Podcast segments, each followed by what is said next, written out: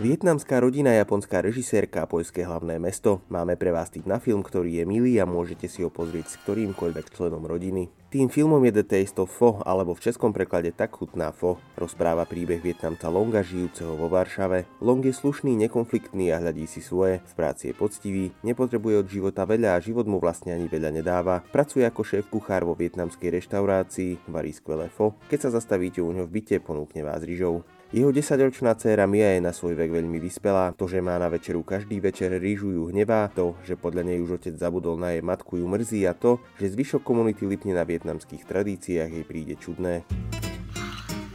Tu ludzie ubierają się inaczej niż w Wietnamie. Powinnaś być wdzięczna, że masz co nosić. Bądź grzeczna. Ty też.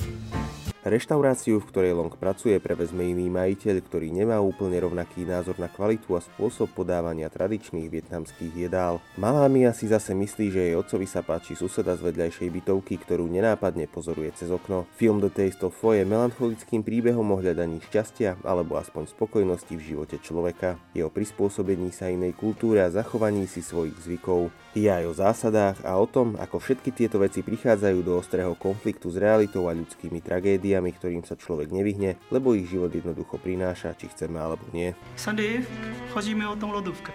Ja jestem Satyajit, on jest Sandip.